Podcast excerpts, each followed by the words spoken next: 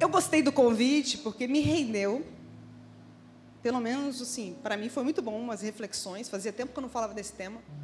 O negócio está grudando aqui, tem imã, peraí. E me rendeu umas 10 páginas, assim, um PDF grande. Pelo menos para mim. Não vai dar como falar isso tudo, impossível. Mas eu, eu, eu pincelei algumas partes chaves, assim. Eu sou míope, eu espero que eu enxergue. E falar de identidade é um negócio muito complicado nos dias de hoje, né? Você está aí? Por que, que é complicado nos dias de hoje falar de identidade? Você pode falar porque o seu volume aí de som não sai lá na mídia, só o meu. Fica, pode falar. Mas fala assim, de preferência para fora. Se você tiver de máscara, não vou te ouvir.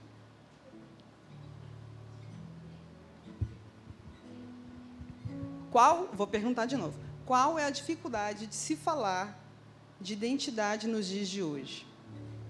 Tem muitas. Então, estou te pedindo. Estou tentando me achar aqui, porque a letra está tão pequenininha. Pronto. Alguém? Fala assim, conta comigo, posso responder. Fala aí atrás. Padrões do mundo hoje. Eu falei que não ia falar, mas essa está tranquila. Padrões do mundo. Próximo. Dou-lhe uma. Vergonha. Alguém do fundo do canto de cá? Ó, oh, essa aí foi mais filosófica. Definir a verdadeira é, identidade. Eu ouvi uma frase anteontem do, de um pregador, que eu não vou citar o nome, não vou dar esse bloco para ele, não, está transmitindo. Mas ele falou o seguinte: ele estava dando uma aula e ele mostrou duas imagens, assim. E ele mostrou uma imagem de René Descartes, dizendo: Penso, logo existo. E mostrou uma imagem contemporânea do que poderia ser definido por nós hoje. Qual qual, qual é a filosofia popular que a gente poderia definir como sendo nossa. E a imagem dizia assim: creio, logo é verdade. Pensa um pouquinho sobre isso. Pensa no seu Facebook, no seu Twitter, no seu sei lá mais o que, que você tem aí no seu celular. Essa ideia de se eu acredito é verdade e acabou. Olha o problema que a gente está gerando nos dias de hoje, na nossa geração a gente está perdendo a referência do que é, de fato, como a irmã falou ali, a verdade. A verdade verdadeira que eu estou falando. Não as múltiplas possíveis verdades. E falar de identidade se torna difícil porque está na moda. Falar de identidade verdadeira é difícil, porque falar de identidade está na moda. E aí eu coloquei aqui só de introdução. Se a gente for falar de perspectiva dentro do campo das ciências humanas, como que o campo das ciências humanas define identidade? Cada um tem a sua percepção. Não estou dizendo que nenhuma delas estão erradas, mas cada uma tem a sua maneira de enxergar. Você está aí? Vocês estão, vocês estão quietos? Hã? Fome já? Ah, amém, glória. Esse é crente. Aleluia. Esse saiu, esse saiu certinho. Muito bom, muito bom. Eu, eu, assim, começar sempre é muito difícil para mim, porque a, a, sensação que eu tenho é que tem muitas portas. Então eu vou devagar, porque eu gosto de olhar no olho. Então, assim, se você estiver aí olhando para o nada, olhando para além, olha para mim mesmo. Eu gosto de olhar no olho. Já não estou olhando para o seu rosto, porque você está com máscara. Então, olha no meu olho. E eu gosto de, de devagar, pelo menos no início. Daqui a pouco eu engreno, você vai assustar comigo. Que eu vou dar uns gritos de sua orelha para você ficar acordado. Mas assim, pensando na, na, questão das ciências humanas, é, a sensação que eu vou traduzir para você, ó, eu sou míope, né? Uso meu óculos aqui. Se eu tirar, eu não sei nem se a Débora está me olhando, não enxergo nem os olhos dela. Você vê o nível da cegueira da irmã. E as ciências humanas é como se elas tivessem vários óculos de cores diferentes, vamos pensar assim. Está errado? Não, não está errado. Mas está limitado. São percepções corretas, eu acredito. Eu acho que a gente, como cristão, precisa se abrir para dialogar, para ouvir, para perceber, para ampliar. Eu acho que, seja no campo da ciência social, seja no campo da psicologia, seja no campo das artes, seja no campo da política, seja no campo antropológico, seja qualquer um. Quem nunca ouviu o termo identidade visual? Identidade visual da Rema de Columba é muito maneira. A identidade desse lugar é boa. Mudei. A identidade cultural dessa igreja local é diferente. Vocês estão rindo? Isso está mais próximo de nós nos dias de hoje do que você consegue imaginar.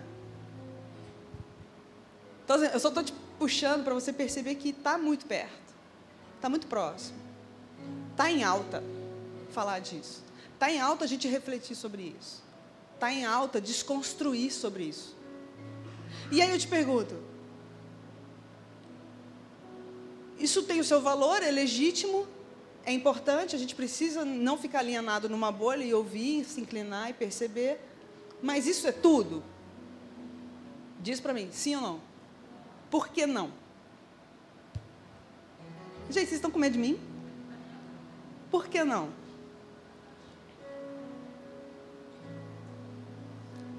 Estou com medo de responder. E se tiver errado, não tem problema não. Por que, que isso não é tudo? Qual é o seu nome? É você mesmo, de cavanhaque Hã? Jean, fala para mim. É porque você é o único homem bem-aventurado aí no meio, daqui a pouco eu vou olhar para você também. Eu acredito nos homens, gente. Vai lá, vou te fazer a pergunta de novo. Por que, que ela não seria total? Por que, que falar das ciências humanas, de, de identidade, a partir dessas lentes todas que a gente acabou de brincar aqui, não resume tudo. É, deixa eu. Deixa, não, segurei. Deixa eu te fazer outra pergunta.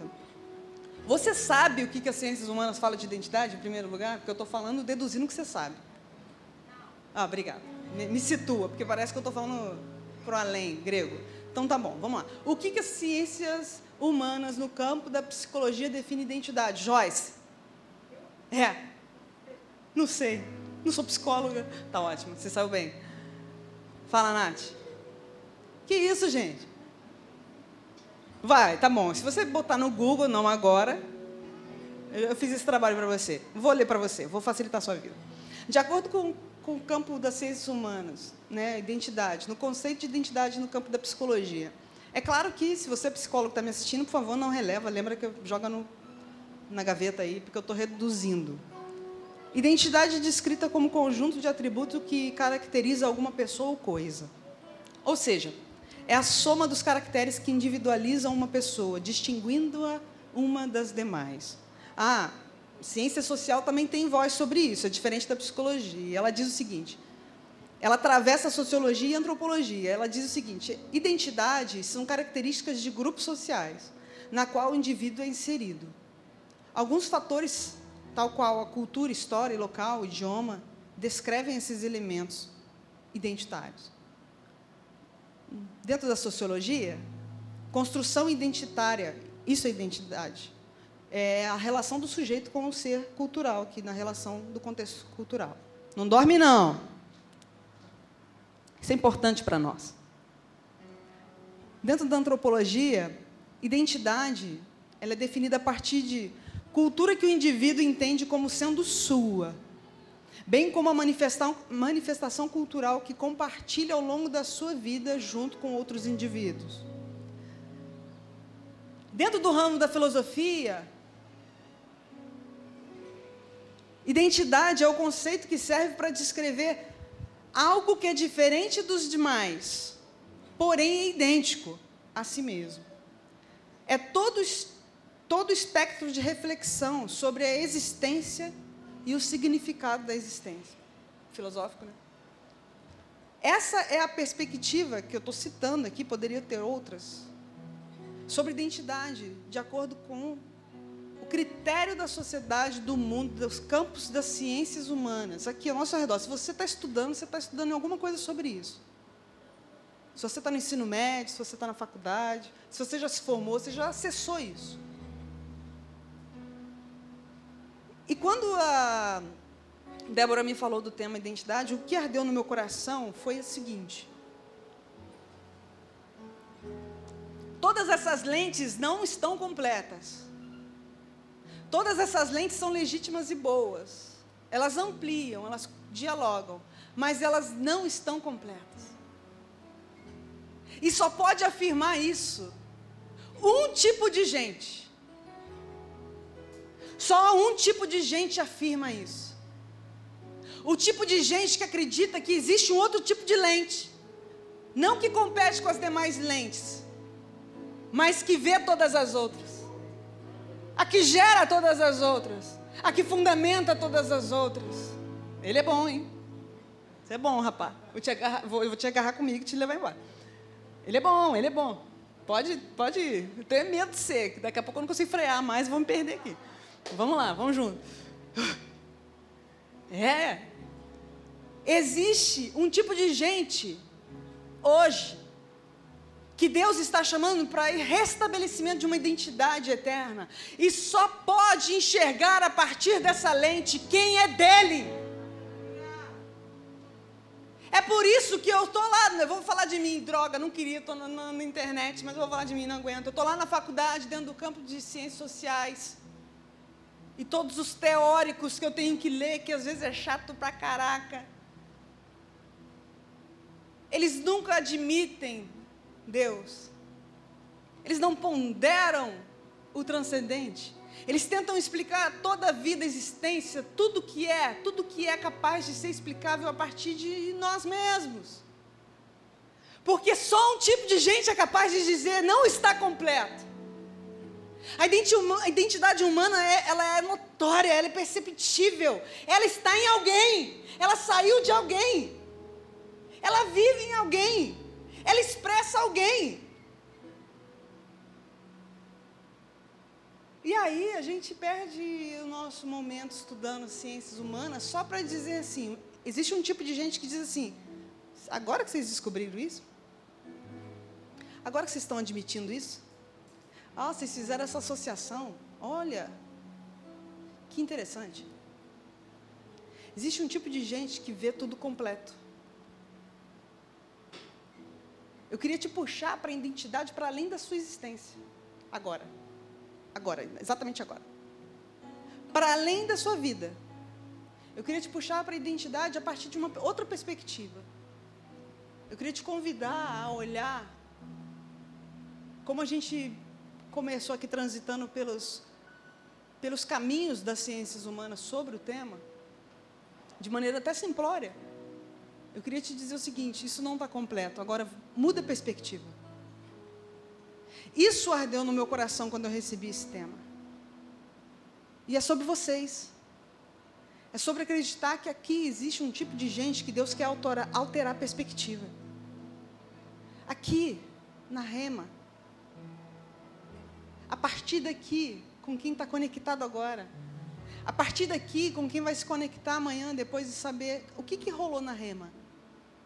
Deus está chamando um tipo de gente que percebe que identidade é sim características, percebe sim que identidade é reflexão da existência, que sabe sim que identidade, ela é isso tudo que as ciências humanas dizem, ela é, faz parte, mas que tem um tipo de gente que diz, existe um nível de consciência de identidade, existe uma perspectiva de identidade que eu não enxergo por mim, sozinha, a partir de mim essa identidade, esse ângulo, melhor dizendo, da identidade, é o ângulo do reino de Deus. É a lente dos olhos da perspectiva de Deus. Você já parou para pensar nisso? Vou brincar com você, ó. Joyce, você que está aí atrás.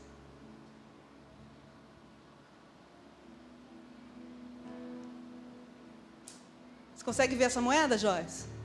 Sabe de qual é o valor dela? mas você ouviu o barulho. Vamos fingir que isso é um campo das ciências humanas. Existe um som que está lá na frente que caiu. Débora, você está vendo o quê? Um ser mirim está levando moeda. Descreve isso, ciências humanas. Ele está entregando moeda. Estou brincando. Volta aqui comigo. Deixa, não tem problema não. É uma moeda de 5 centavos. Agora, se eu te disser, ó, eu estou aqui num ângulo totalmente diferente. Eu joguei a moeda.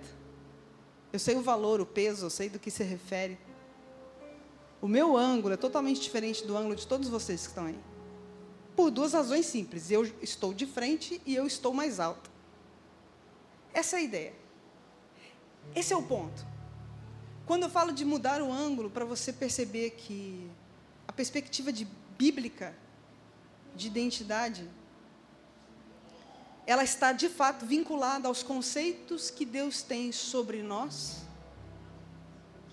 a partir do ser dele e do nosso ser diante dele. Vou repetir. Identidade, que a gente chama, o termo que a gente chama identidade, que as ciências fragmentaram para conceituar e explicar e ensinar, aos olhos de Deus, isso que a gente chama de identidade. Eu resumiria dizendo: isso está vinculado a todos os conceitos que Deus tem sobre nós a partir do ser dele. E do nosso ser diante dele. Muda a perspectiva. Faz de conta que você está olhando do ângulo dele. Não dá, mas tenta. Faz esse exercício. Só quem acredita em Jesus. Só para quem acredita em Jesus. Identidade muda tudo. Quem sabe o que está escrito, a, a, mídia vai colocar, não adianta. Gênesis 1, 27, vai. Vocês são rápidos. Um, dois, três, já está lá. Os meninos são bons. Cadê? E, ó, fui elogiar. Samuel, bora trabalhar. criou Deus o homem a sua imagem e a imagem de Deus o criou. Homem e mulher os criou. Eu fiquei pensando que um dos maiores desvios do nosso tempo, da contemporaneidade, é a gente definir nosso ser a partir das concepções que a gente criou de nós mesmos. Gênesis declara que a essência do homem no jardim expressa a mesma imagem do Deus do jardim. Raciocínio lógico. Fora do jardim, a queda deformou a minha e a sua imagem. O homem fora do jardim é fragmentado, é torcido, é, é desvirtuoso. E aí, o que eu quero dizer com o maior erro que a gente pode cometer hoje? É a gente olhar para esse texto a partir da nossa perspectiva e definir Deus. Deus é como eu. Deus é a minha imagem. Isso é muito sutil. E eu estou te propondo, muda a perspectiva. No jardim, eu e você temos a, a, imagem dele, não é a imagem de corpórea. Deus não é a gente, ele não é como homem. Em essência, no jardim.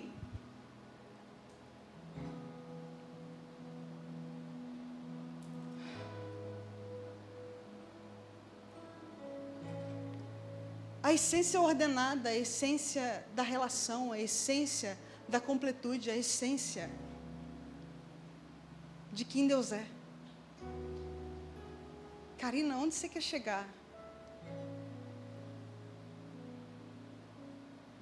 Eu quero te dizer que Cristo é o mediador de uma nova aliança. Eu sei que você sabe disso. Não tem nada novo, lembra? Ele é o meio que Deus estabeleceu para reordenar tudo. João 1, não precisa abrir não. João 1, 12 diz: Contudo, aos que receberam, aos que creram em seu nome, deu-lhes o direito de se tornarem filhos. Mais do que adoção, porque fomos enxertados na oliveira, chamados agora né, pelo Senhor de filhos. Fomos regenerados, fomos feitos nele. Eu não sei se você entende o termo regeneração. é participante da mesma essência do jardim de novo.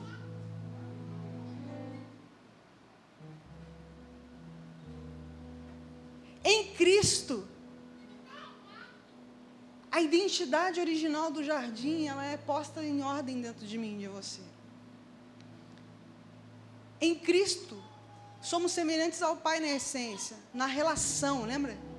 Na cognição, na harmonia eu vou dizer sinfonia. Em completude. Fora dele, somos apenas criaturas criadoras de bezerros de ouro. Fora dele, eu e você, a gente só consegue produzir imagens de nós mesmos. Fora dele, eu e você, a gente só funciona para modelar, tentar dar forma aos anseios mais profundos do nosso coração caído. Eu e você, nos dias de hoje, corremos o risco de chamar isso de Deus. Lembra que eu estou te falando de perspectiva? Que o maior erro do nosso tempo é achar que Deus tem a imagem de quem eu sou. E a Bíblia não diz isso. A Bíblia diz que em Cristo nós fomos restaurados à imagem de quem Ele é. Fora desse lugar, eu e você somos uma fábrica de ídolos, como diz o Timothy Keller. Como diz teólogos e teólogos no século 21. Sabe por que, que isso, esse tipo de pregação vai aumentar? Porque a minha, a sua Bíblia diz que Jesus ele vem para uma noiva amadurecida. Vou repetir. Jesus ele vem para uma noiva amadurecida. Amadurecida.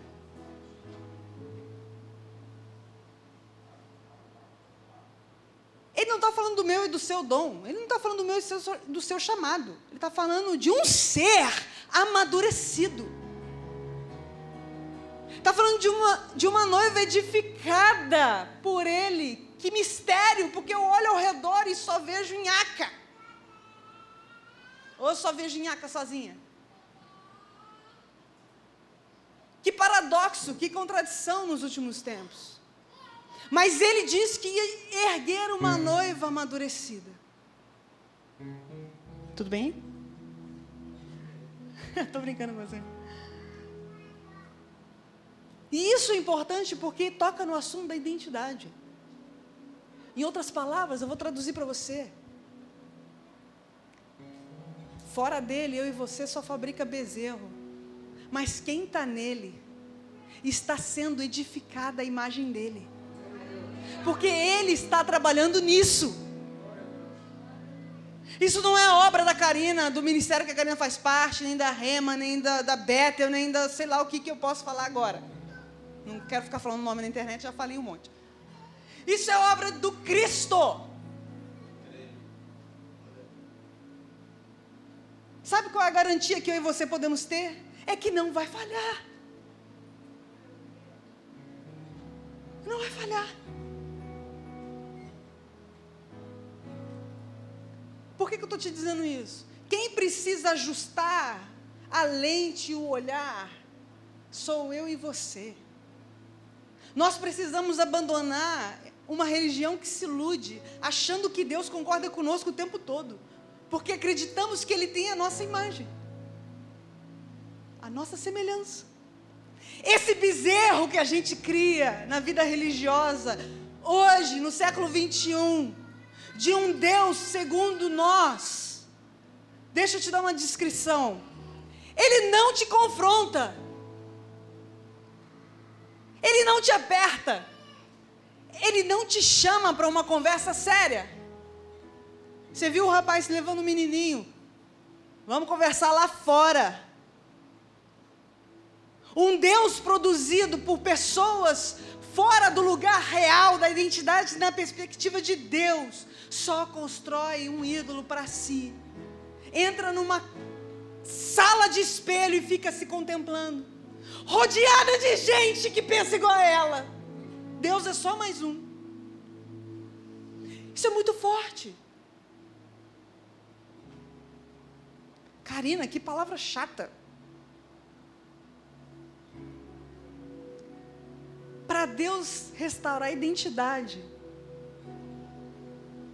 para Deus reordenar a identidade, A primeira pergunta que eu e você precisamos fazer: qual é a visão que eu tenho de Deus?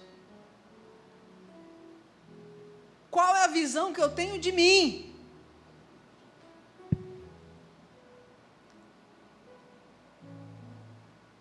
Já parou para pensar que a maneira como a gente se percebe pode ser aos olhos de Deus muito assertiva?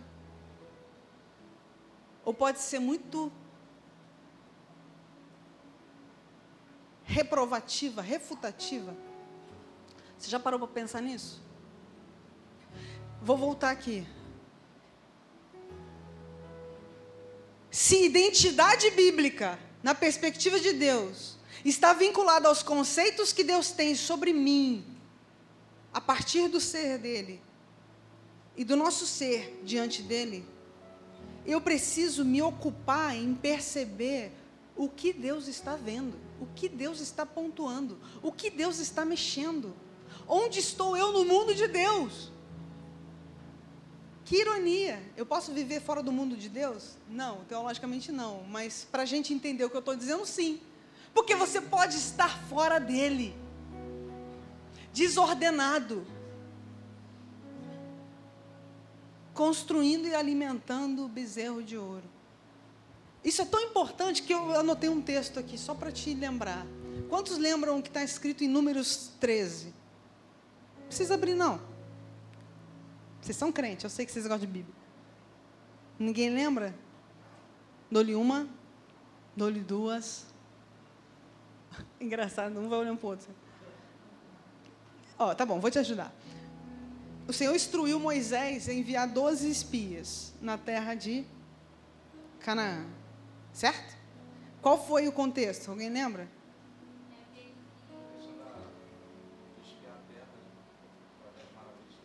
Isso. O que aconteceu?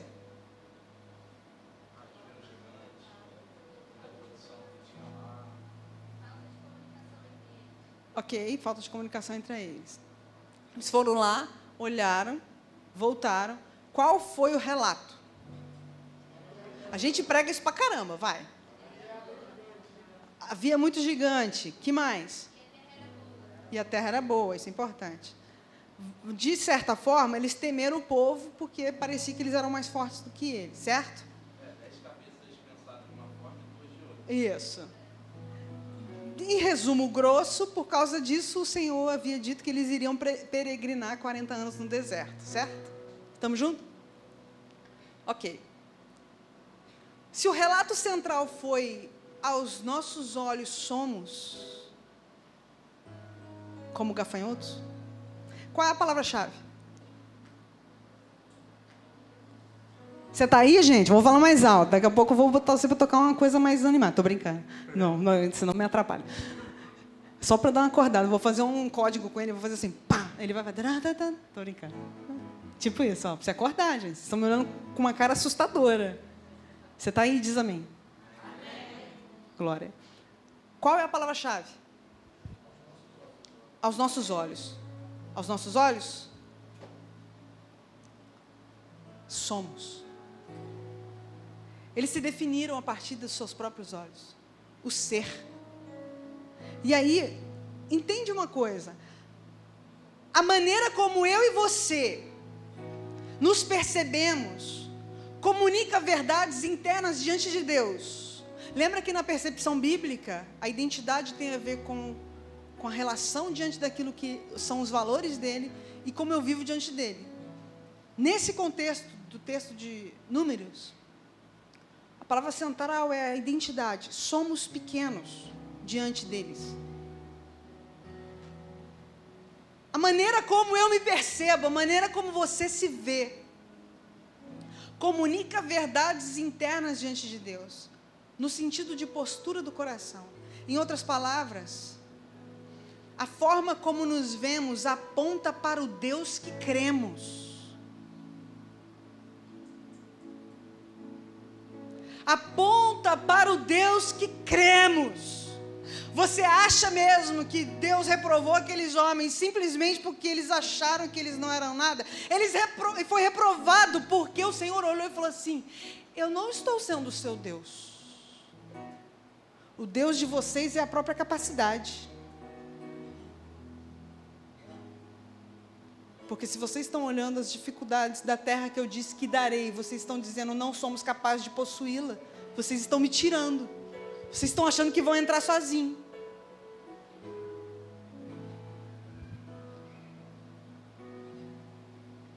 Pensa que identidade que nós estamos falando aqui com o tema dessa noite, na perspectiva teológica, é como uma declaração de fé diante de Deus. O meu ponto é se se Deus e a sua palavra de fato é o construtor da nossa identidade.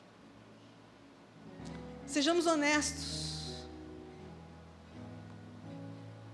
Realmente o que, o, o que Deus pensa, diz, o que Deus idealiza sobre nós, hoje, é o que nos constrói? Constrói o meu e o seu ser?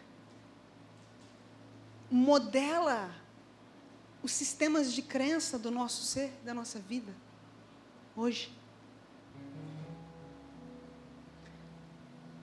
Eu até botei aqui um testemunho pessoal rapidinho, vou resumir, porque eu não gosto de ficar me expondo na internet, não. Mas eu fui molestada dos meus 7 aos 12 anos.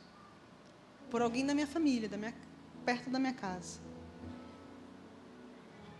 E isso criou em mim uma falsa crença. Hoje eu sei que é falsa, naquela época era muito verdadeira. Uma crença de que eu deveria sempre suprir o que o outro espera de mim. E eu, a partir desse ciclo, comecei a desenvolver comportamentos de vício, de não conseguir ficar sozinha. Eu sempre tinha que estar com alguém. Se eu não tivesse com alguém fisicamente mesmo, eu estaria com alguém envolvido emocionalmente, mas eu nunca ficava sozinha. Isso eu só percebi aos 18 anos. Quando eu estava no meu quarto lendo a palavra de Deus, e eu caí num texto, e eu li, reli, orei, li, reli, e eu ouvi uma voz dizendo para mim, partes daquele texto ao meu coração, me convidando a entregar alguns medos que eu tinha com 18 anos, que eu nem sabia que tinha, e eu devolvi a ele. E parte dos meus medos com 18 anos eram: mas se eu entregar o meu coração para você me ensinar o, o valor do real amor, o valor da minha pessoa, se eu parar de me relacionar com as pessoas porque eu me sinto obrigada ou porque eu preciso delas, e se eu ficar para titia, 18 anos, bobinha, e se eu ficar sozinha? E hoje, eu dou risada. Não porque eu casei. Porque eu já sou tia de quatro lindos sobrinhos. Eu já sou tia-avó. Eu tenho 38 anos. Não acabei com a vida de ninguém. Porque se eu casar errado, eu vou acabar com a vida do meu marido. Eu me conheço. Estou brincando. Mas isso parou de ser um problema para mim. Isso hoje é um problema para as pessoas. Porque as pessoas se incomodam com a vida das outras. Se você está sozinho, você tem que casar. Se você casar, você tem que ficar casado. Se você descasar, você não pode mais casar. Se você está casado, tem que ter filho. Se você tem um filho, tem que ter três filhos. Se tiver três filhos, tem que ter três netos. Se tiver três netos, você tem que. Meu Deus, que vida é essa? A vida está passando. Vamos nos ocupar em edificar a nossa vida em Cristo. Seja livre.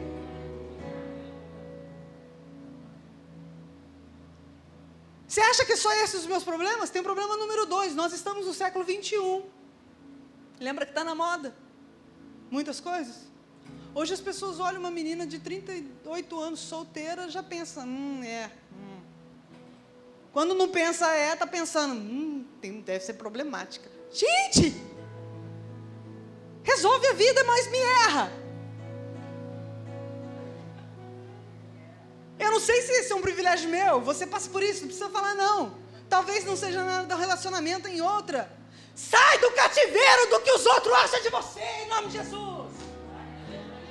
A sua e a minha identidade é o que Deus vê em mim, é o que eu vivo diante dEle.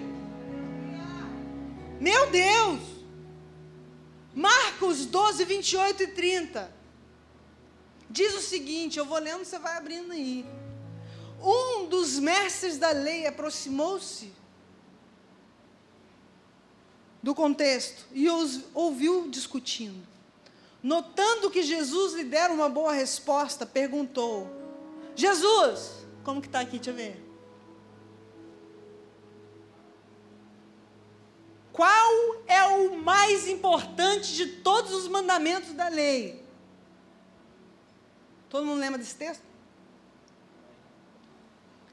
Ó, o cara é daquele perfil assim, eu gosto desses homens aí. Objetivo. Jesus, olha só, eu sou mestre da lei, mas eu vim aqui para um papo reto, quero saber qual é o mais importante, porque eu estou afim de ir no, no ponto. Não quero ficar rodeando, não. Homem resolvido. Está comigo? E eu adoro a parte que Jesus responde, porque Jesus lida com a gente à medida que a gente permite que ele lida. Então chegou chegando, Jesus chegou respondendo também. Qual foi a resposta de Jesus? Deixa eu olhar aqui minha cola. Ah, o mais importante é esse. Ouve, ó Israel, o Senhor nosso Deus é o Senhor, é único Senhor. Ame o Senhor, o seu Deus, de todo o teu coração, com toda a tua alma, todo o teu entendimento, com todas as suas forças.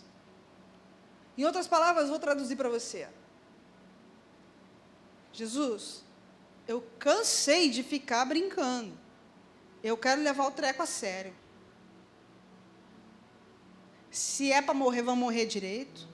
Se é para render, vão render direito. Se é para fazer, vão fazer direito. Jesus, qual é o ponto que eu preciso alinhar? Jesus falou. E Jesus foi muito rasgado. Eu vou traduzir para você. Simples. Dá ouvidos. Ame. Com todo o seu coração. Me ponha no lugar de único. Essa é a resposta de Jesus. E aí eu te pergunto, viaja comigo. Da onde saiu a mentira do inferno, eu sei, mas da onde a gente tirou de que em, pleno século 21 o padrão de Deus mudou. A gente está lendo o texto lá do século 1, 2.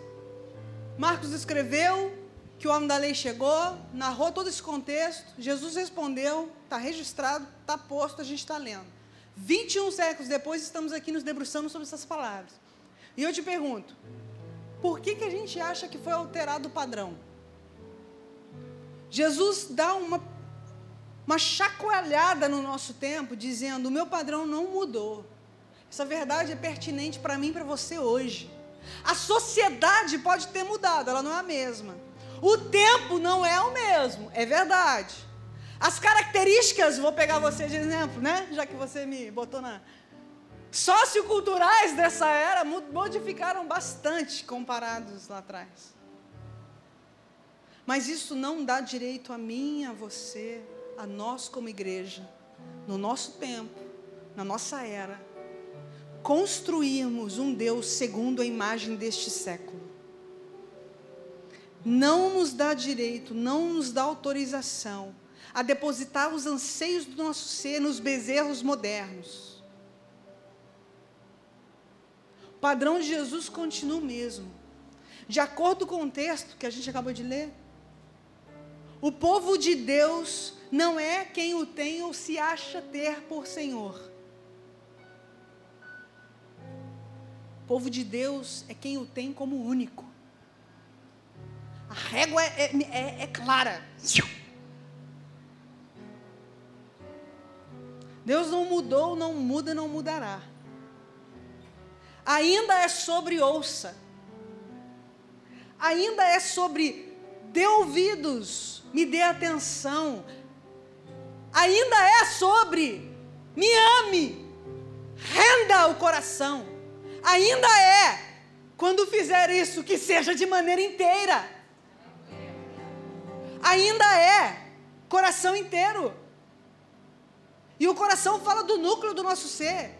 Fala de tudo que se refere ao, desejo que eu desejo, pensamento que eu penso, sentimento que eu sinto.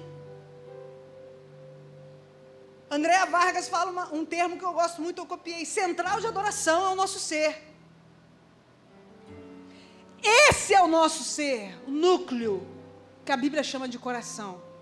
Que Jesus está ensinando aquele homem você quer me levar a sério? Você quer saber o que eu priorizo? Você sabe, quer saber o mais importante? Vou te dar essa pérola, segura essa. Ouça, me ame inteiro. Cara, e aí a gente tem um problema, deixa eu ver a hora. 7 e 10, tá tranquilo. Qual o problema? O problema de como a gente define o inteiro. Na era de que tudo se relativiza. Meu inteiro é diferente do seu. E a gente não pode perder a perspectiva. Lembra que a gente está alterando a, o olhar dele, do que ele chama de inteiro, não eu. O meu inteiro sempre vai ser uma parte. Por isso que a gente tem uma jornada. Ele não mexe na gente de uma vez só e tudo. A gente não tem estrutura. É um processo, é um desenvolvimento. Agora eu te pergunto, onde isso começa? João 3, do 1 ao 6, diz assim. Isso eu vou ler.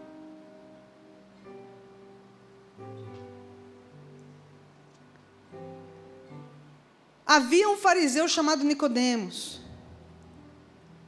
uma autoridade entre os judeus, ele veio a Jesus à noite e disse: Mestre, sabemos que ensinas da parte de Deus, pois ninguém pode realizar os sinais milagrosos que você está fazendo. Se Deus não estiver com ele.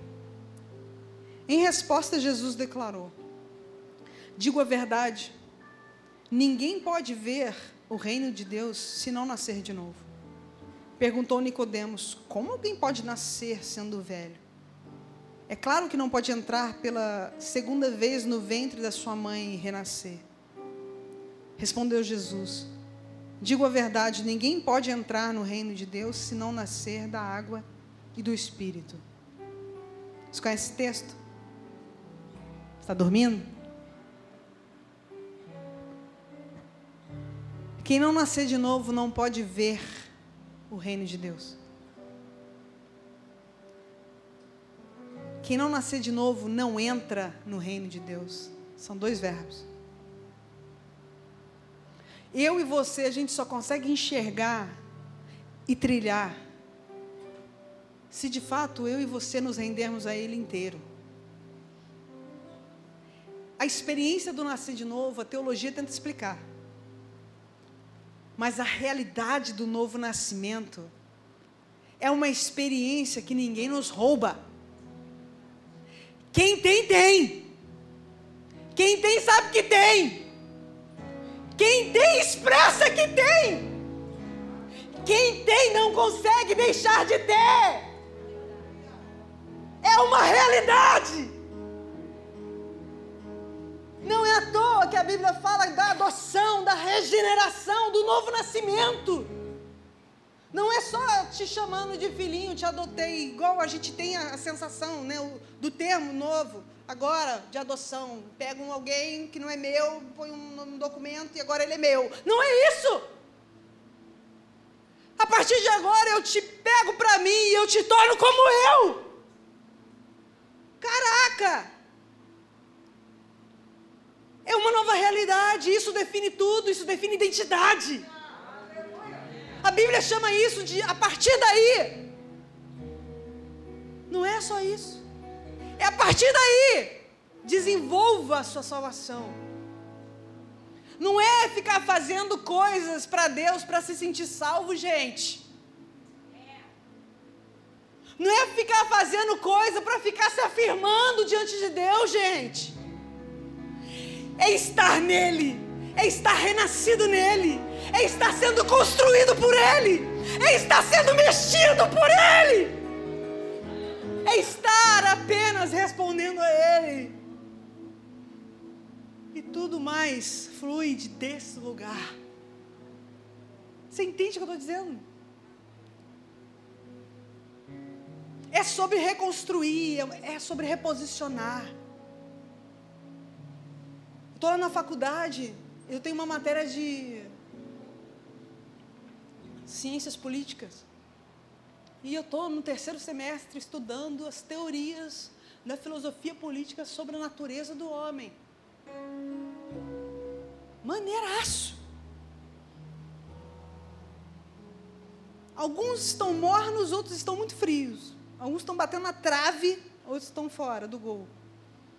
Do que a Bíblia diz sobre o homem. Lembra que eu te disse, vamos dialogar, vamos ampliar, mas existe um lugar onde tudo se completa? E só um tipo de gente consegue ver isso. Porque se você não entrar, você não enxerga. Se você não nascer, você nem entra. Você nem desenvolve a jornada.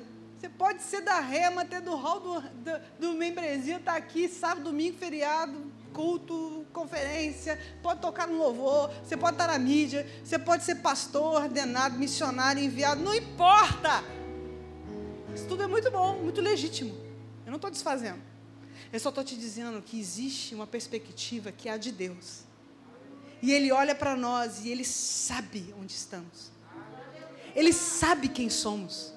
Ele sabe se estamos com a essência do jardim ou se estamos fora dele. Ele sabe se Cristo está em nós como esperança de glória ou se estamos fora do Cristo. Ele sabe. E Ele está trabalhando para que a gente saiba. É muita graça. É muita, muito amor, muita misericórdia.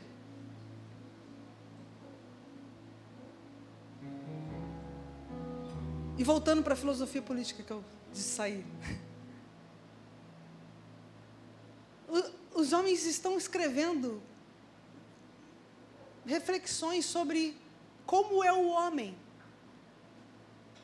na sua origem. E aí eu penso, eu estou na aula e eu fico pensando, gente, a gente é humano. A ciência vai prescultar tudo para tentar achar a resposta. Mas um tipo de gente simplifica e olha para o jardim. O jardim nos revelou. O jardim nos mostrou a nossa natureza. Eu posso estudar ciências políticas, os teóricos sobre o assunto, mas no final eu sempre olho para o jardim. Porque para mim o jardim completa tudo. E se não está no jardim, está fragmentado, está tá, tá fora. E o jardim revelou duas principais coisas, sabe? Uma, a gente tem fome de preservar nós mesmos. A gente não economiza para aliviar para nós. Está no jardim.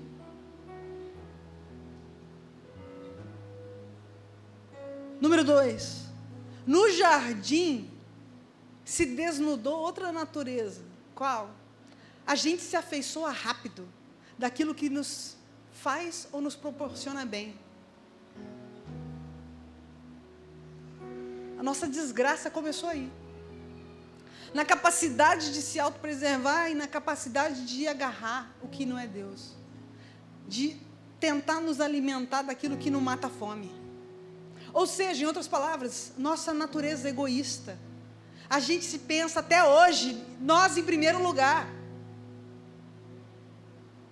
A gente entrega o nosso ser hoje, agora, dia 20 de fevereiro de 2021, aquilo que nos faz bem, aquilo que nos agrada, aparentemente bom. Sem Ele, esse é o nosso funcionamento natural. Agora, com Cristo, em Cristo, na percepção de Deus, da obra do Cristo, Ele nos chamou a mim, a você, a nós, em Conumbandê, em São Gonçalo, em Niterói, no Rio de Janeiro, no Brasil, nas nações, o nosso tempo. Ele está trabalhando para nos gerar como um povo referencial.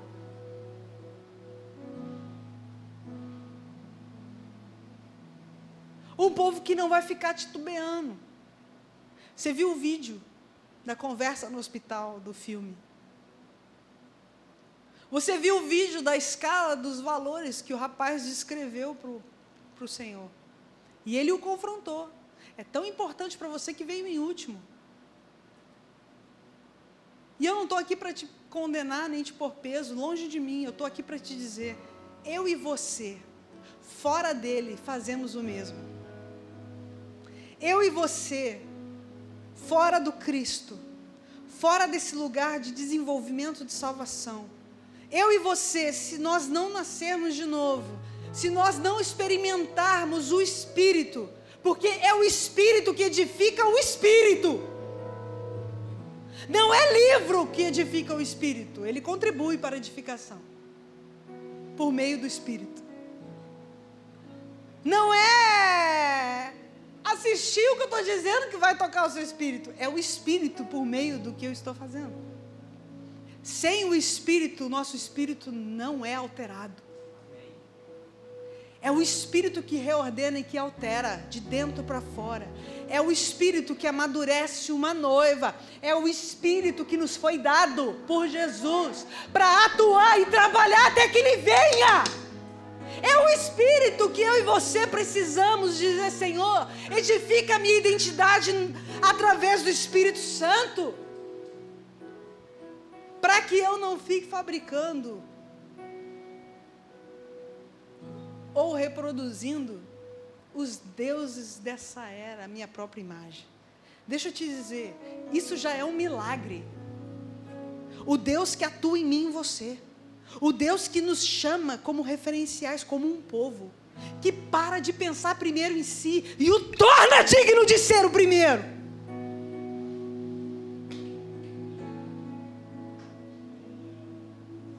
Eu não sei também de onde a gente tirou isso, né? Acabei de dizer e acabei de me refutar. Deus não tem escala de amor. Me ponha no primeiro, depois ame o seu marido, depois ame sua mulher, depois ame o seu filho, depois ame o seu cachorro. Estou brincando. Isso tem o seu valor. Muita gente precisa reordenar a vida e ter isso como um parâmetro. Mas na Bíblia, a, a minha Bíblia não diz que Jesus ou Deus e o reino dele é o primeiro. Diz que ele é o único.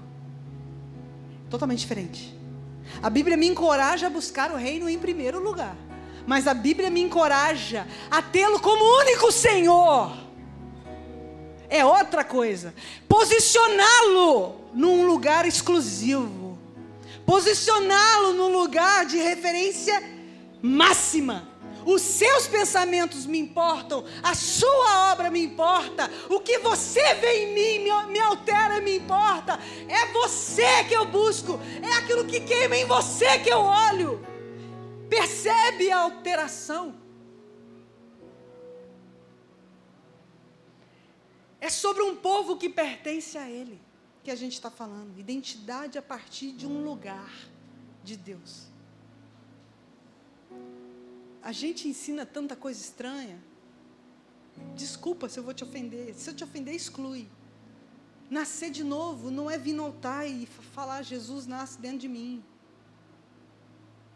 Está chegando o tempo que isso não vai mais engolir na nossa garganta. Vai doer. Porque o número de pessoas que vão vir aqui não vão mudar, está só aumentando. Não vai só aumentar, tá, já está aumentando. Porque esse não é o, padrão bíblico de evidência de nascimento. Não é sobre vir aqui. Isso, você pode vir aqui. Mas não torne isso o parâmetro. O parâmetro é o Espírito. Sabe por que, que eu, eu posso te dizer isso com muita autoridade? Eu confundo a tua teologia. Eu nunca vi no altar aceitar Jesus. Eu me rendi ao Espírito Santo no banheiro tomando banho. Com 16 anos de idade. Eu fiz teologia, eu não sei te explicar. Uma voz inundou minhas entranhas enquanto eu tomava banho. Perguntas brotaram na minha cabeça que eu nunca me perguntei e não tinha resposta. E uma voz me disse: o que te impede de vir? Vir aonde? A mim. E tomando banho, eu falei para mim mesmo, eu tinha 16 anos e eu me lembro como se fosse ontem, que esse banho me lave. Só não falei profético porque eu não sabia que existia isso. Eu falei que esse banho me lave. A partir de hoje eu quero ir a um lugar. E me veio um lugar na cabeça como referência. Tinha um monte de amigo crente.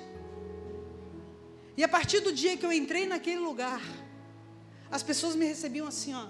Oi, tudo ah, você é Karina, Brasil, seja bem-vinda, volta semana que vem. E dentro de mim fazia assim, hã? Não entendi. Eu nem ponderava a ideia de deixar aquele lugar.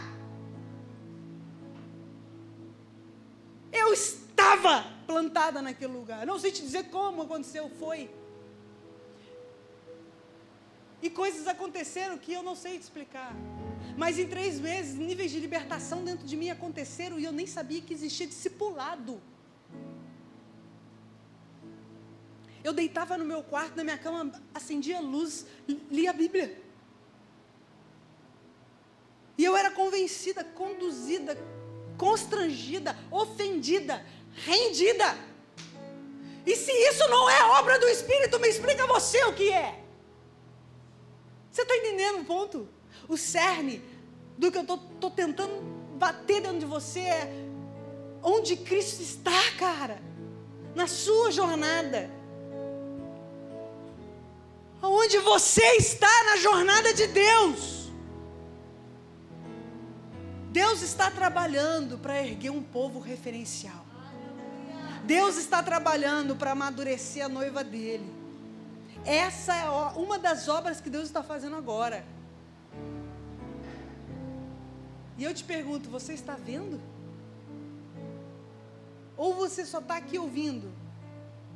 Você se vê inserido? Você se vê sendo mexido? Lógicas dentro de você estão sendo desconstruída, mexida, provocada, ofendida? É sobre um povo. É sobre um povo que a minha Bíblia, a sua Bíblia diz que. Acho que foi o Mateus que falou isso. Que Deus levante jovens. Não foi, Mateus? Que não sejam mais conhecidos por ser alguma coisa. Eu não me lembro o termo que ele usou. Hã? Foi Samuel, não foi? Estava aqui? Ah, Mateus? Ó, estou te batizando, rapaz. Recebe aí. Já estou te dando outro nome, eu sou péssimo nisso. É, é, comum, tá? Isso acontece. Mas ele falou uma coisa, ele estava falando dos jovens, e na hora o Espírito Santo me deu uma esperança, me lembrei de um texto. E eu falei, a nossa perspectiva tem que mudar. Eu não estou falando contra o que ele disse. Eu só estou te provocando a. Deixa o Espírito mudar sua percepção. Nos últimos dias, a Bíblia diz que o Espírito será derramado sobre jovens e velhos. Crianças, jovens, mulheres e velhos e homens e todo mundo. Deixa eu te dizer, a obra de Jesus, ela vai se concretizar porque ele está fazendo. Não vai ter espaço para uma geração se sentir autorizada a estar fora. Hoje, nossa visão, nossa percepção parece ser assim: os jovens não querem nada, a gente tem que pregar as mesmas coisas, pregar contra sexo, contra não sei o quê, tem que falar de pureza. Eu ouço isso desde que eu era adolescente. Agora deixa eu te contar um segredo do meu coração. Quando eu estou com um adolescente e quando eu estou com um velho barbado, eu não olho para isso, eu olho para a palavra. Se você, quando você tem? Garoto da Marvel aí. Hã? Doze. Se você tem doze, e a senhora, minha querida? 63. Se você tem 12 ou se você tem 63, isso aqui é um culto de jovens só como uma estratégia, mas a palavra de Deus quer impregnar todas as gerações. Deus quer descortinar para nós a perceptiva Muda, deixa eu te mostrar perspectiva nova do que eu estou edificando. E eu quero fazer isso dentro de você. Ele deseja provocar em mim, você, o desejo de querer tê-lo como norteador, como significado de vida, como único objeto de existência, como identidade matriz. Todos os aspectos da minha existência humana, qualquer um, ele é capaz de ser o fundamento. Colossenses 3, de 1 a 3, diz o seguinte: Quantos lembram desse texto? Falar de identidade, não falar desse texto, fica uma lacuna enorme.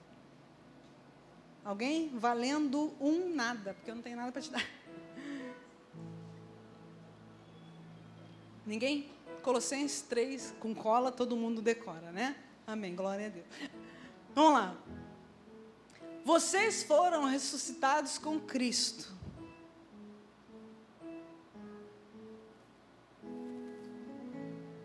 Portanto, ponham o seu interesse nas coisas que são do céu, onde Cristo está, sentado ao lado direito de Deus. Esse é o 3.1. Vai para o 3.2 até o 3.3. Pensem nas coisas lá do alto e não nas coisas que são daqui da terra. Porque vocês já morreram. E a vida de vocês está escondida com Cristo, que está unido com Deus.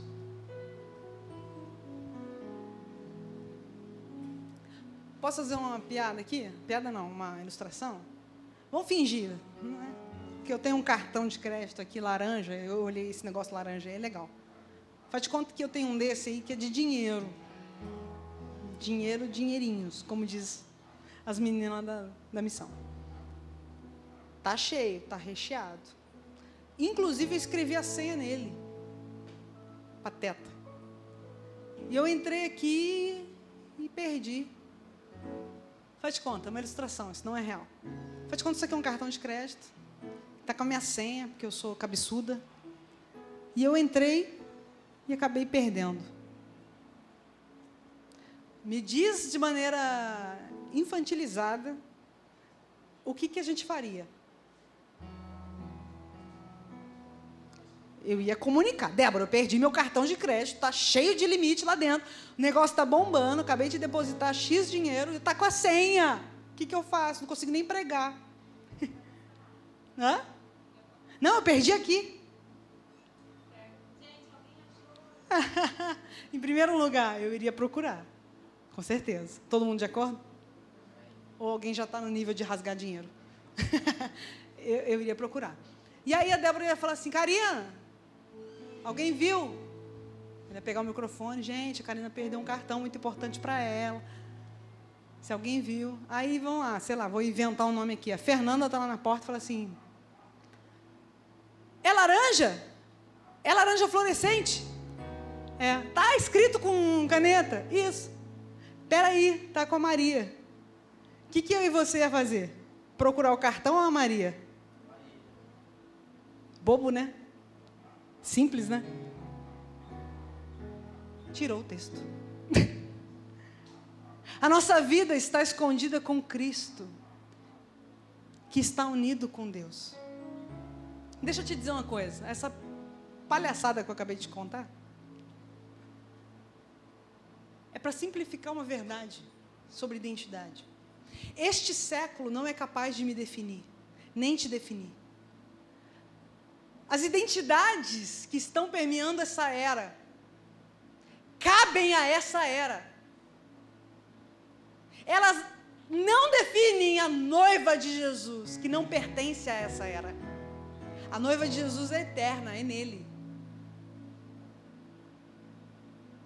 A nossa vida está escondida em Cristo, em Deus.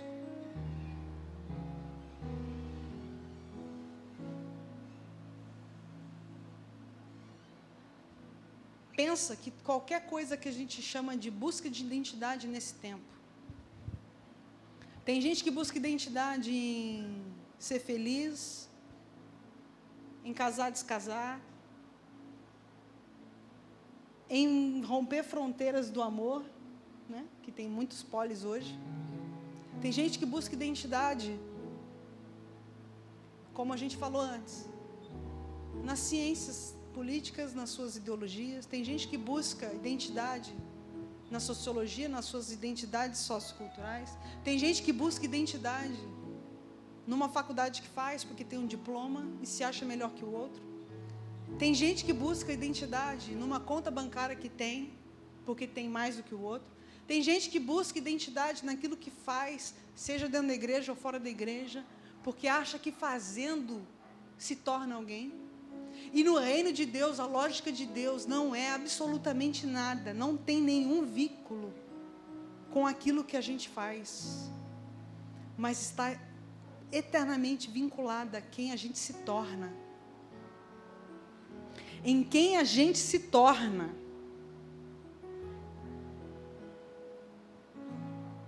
Fora dele, tudo é partido, fragmento. Buscar a Cristo é achar a vida, é encontrar uma identidade firme, que a Bíblia chama de rocha. É ter o seu ser, a sua vida, a sua existência enraizada num chão seguro.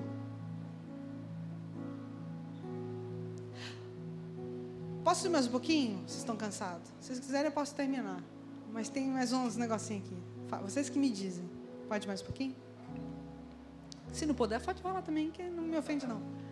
O máximo que vai acontecer, ah, então, gente, né? Foi bom, tchau. Salmos 1, não precisa abrir, não, que eu vou ganhar tempo. Feliz aquele que não segue o conselho dos homens desta era, que não pertence a Deus.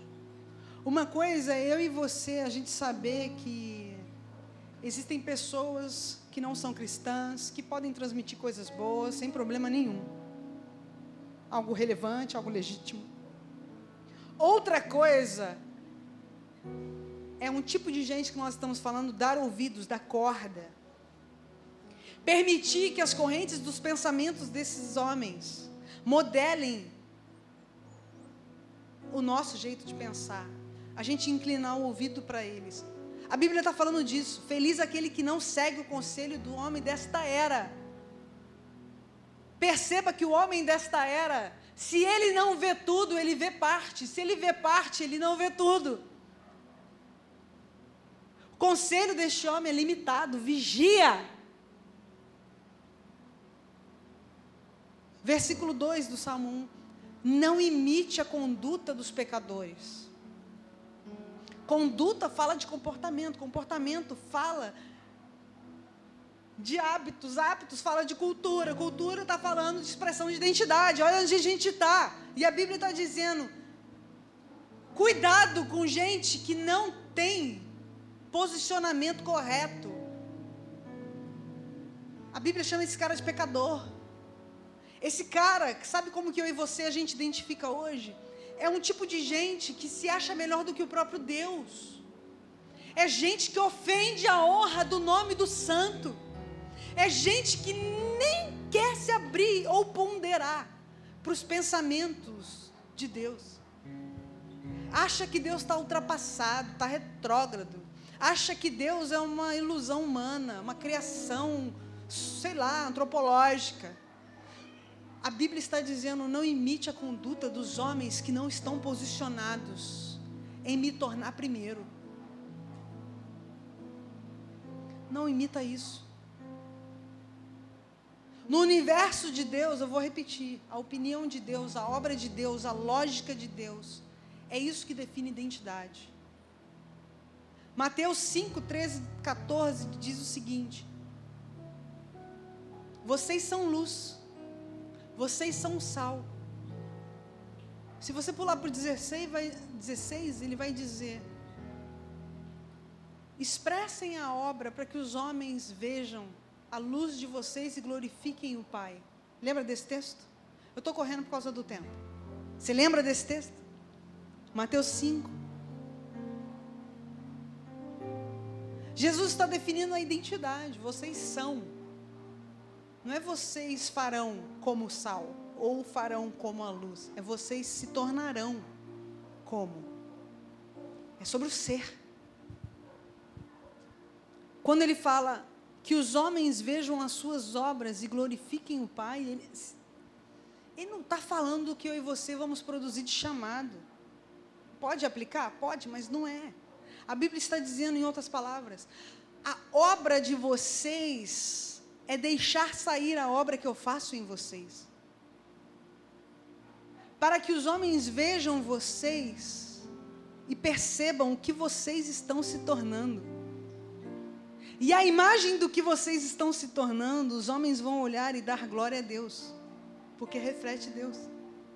Gente, a importância do processo de construção na identidade eterna.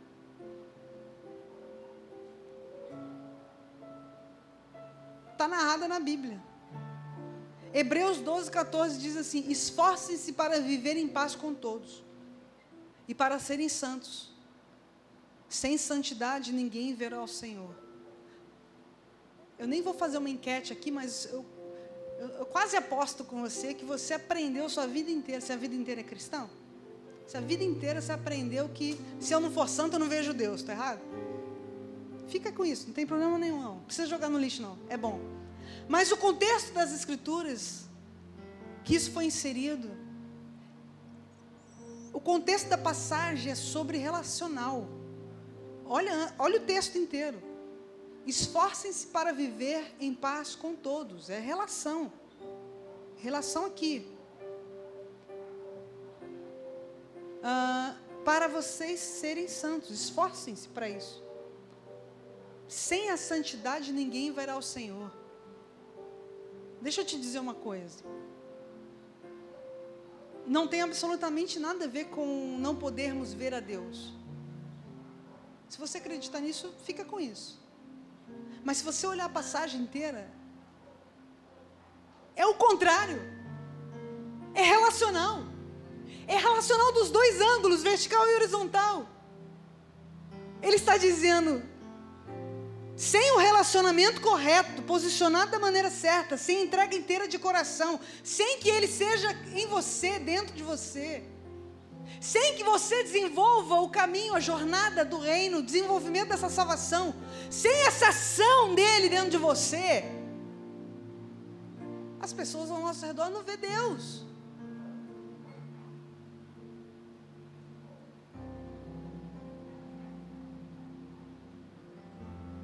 E para concluir, porque eu estou oprimida pelo tempo, hum, eu vou pular para um outro texto. Mateus 7, 22 e 23 diz que, Senhor, Senhor, naquele dia muitos dirão: Senhor, Senhor, nós não profetizamos nós no teu nome? Em teu nome nós não expulsamos demônios e não realizamos muitos milagres? Então eu lhes direi claramente, abertamente, francamente: Nunca os conheci. Afastem de mim, porque vocês praticam o que é mal. Essa é uma das evidências bíblicas de que não é sobre o que eu e você fizemos, fazemos ou faremos. É sobre quem somos, nos, estamos nos tornando. E quem nós estamos deixando de ser para nos tornar. É sobre isso. Identidade.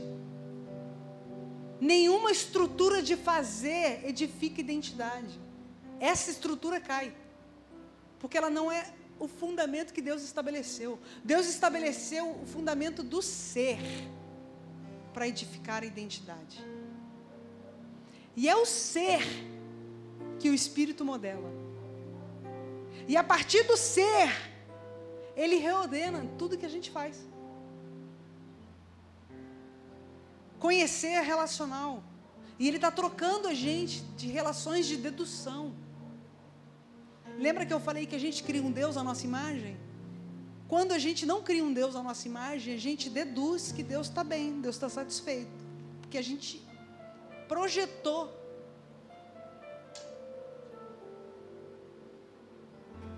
Por dedução. Que está tudo resolvido.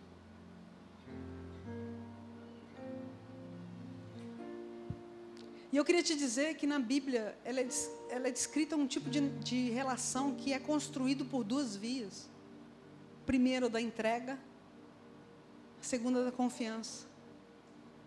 Ela vem da descoberta do ser de um e do outro. Isso é relacional. É é Patrícia, né? Eu ia falar Priscila. Patrícia, eu não te conheço, vou te usar de exemplo.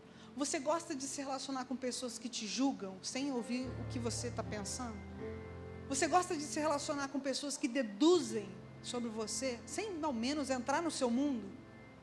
Alguém gosta? Isso é antibíblico. Até para Deus. A gente precisa, para se relacionar com Deus, se abrir para aquilo que Deus pensa, sente, vê. E Deus tem interesse de sentar conosco para nos ouvir e perceber como você está. Eu sei, mas eu quero te mostrar profundezas de você. Me deixa te guiar nessa jornada. Vem, vem comigo.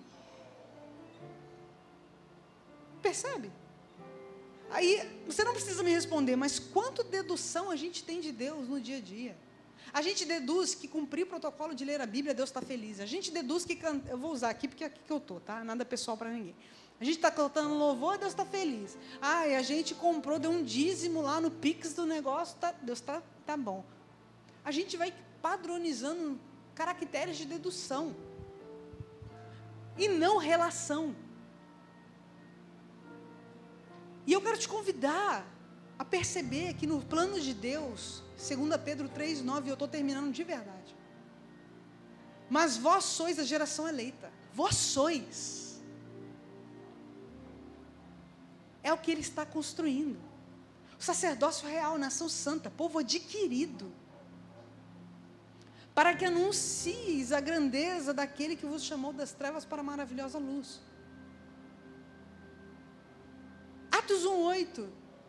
A gente está acostumado nas missões dos, da Samaria, Jerusalém, confins da terra. Mas o texto diz: vocês receberão o poder do Espírito, quando o Espírito descer sobre vocês e vocês serão minhas testemunhas. Tanto em Jerusalém, tanto na Samaria, na Judéia, quanto nos confins da terra.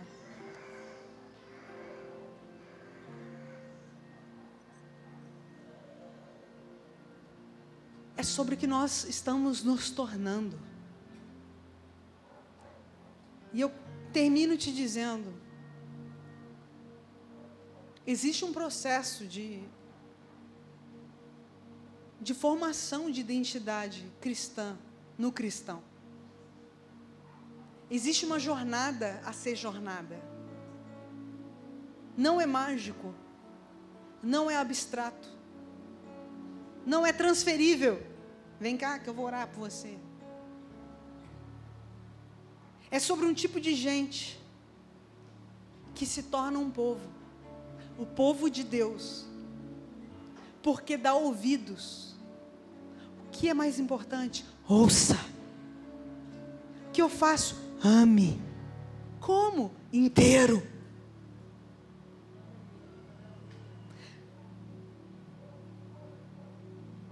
Você não é povo porque você é gospel está numa instituição religiosa. Se você quiser acreditar nisso, você é livre. Mas você é povo. Porque ele se entregou por você e te adquiriu. Você é povo porque você está dizendo: não há outro lugar aonde eu posso ser inteira. Não há outro lugar capaz de me mostrar tudo. Os outros lugares só mostram partes. Mas em Deus eu sei quem Ele é eu descubro quem eu sou. E eu desenvolvo essa relação continuamente, crescentemente, permitindo que Ele me liberte de pensamentos desta era, permitindo que Ele me tire de cativeiros, de cobranças identitárias desse século. E Ele simplesmente me enraiza num lugar seguro, num lugar forte, para conhecê-lo e torná-lo conhecido, até que ele venha.